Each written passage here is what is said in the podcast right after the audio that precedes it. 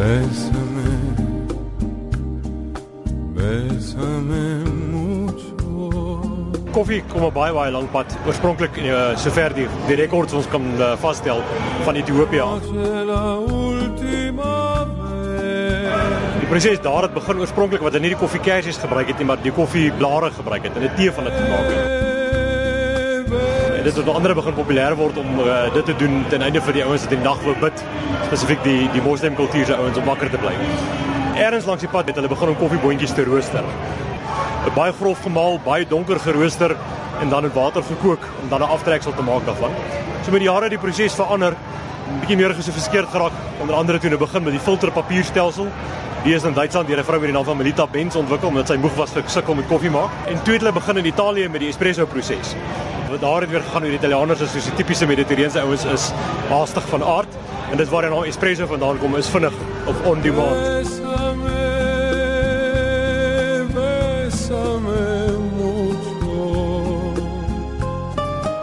En daar is dit 'n baie gesofistikeerde proses waar die koffiebone baie fyn gemaal word.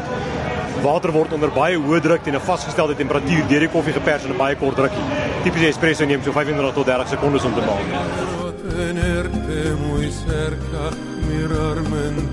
Dis om met die tyd saam met daai kultuur ontwikkel en wat is vandag ken as cappuccino's en lattes.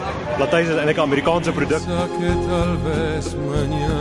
Die Italianers dink vandag nog om baie graag net so kort met espresso met suiker by of wat om dit insluk en dan is hy weg. Daar het baie ander prosesse ook ontwikkel soos die aeropresses wat ons vandag ken. Wat daar ook gebruik, die plunger wat 'n baie bekende ding is vir die French press is baie mense hom ook noem. Elke dag kom daar nuwe goeders op die mark wat nou tevoorskyn kom.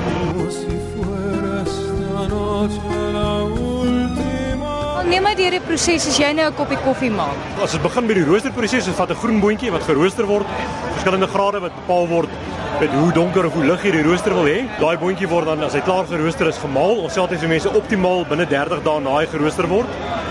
Dan is hy op sy lekkerste en op sy beste. Daarna begin hy afgaan.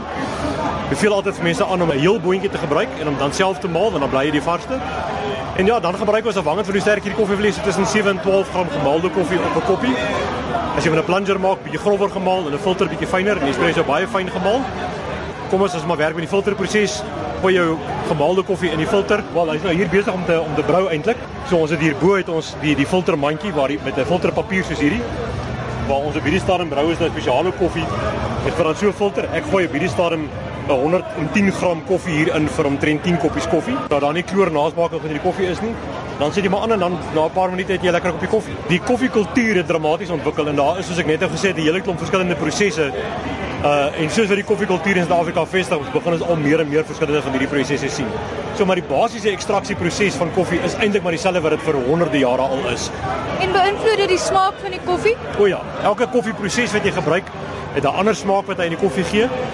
As jy byvoorbeeld net 'n espresso maak, hy bring omdat hy in so kort rukkie so geweldig gekonsentreerde proses is, kry jy heeltemal ander smaak uit as wanneer jy filterproses gebruik.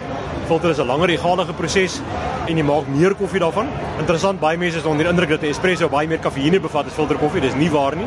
Omdat die ekstraksieproses so kort is en omdat dit so min koffie is, is die kafeïne nie so baie daarin nie. Veral per volume. So omdat jy tipies filterkoffie as 'n beker vol drink, kry jy baie meer kafeïne en dis wanneer jy net een enkel espresso drink. Perderte después.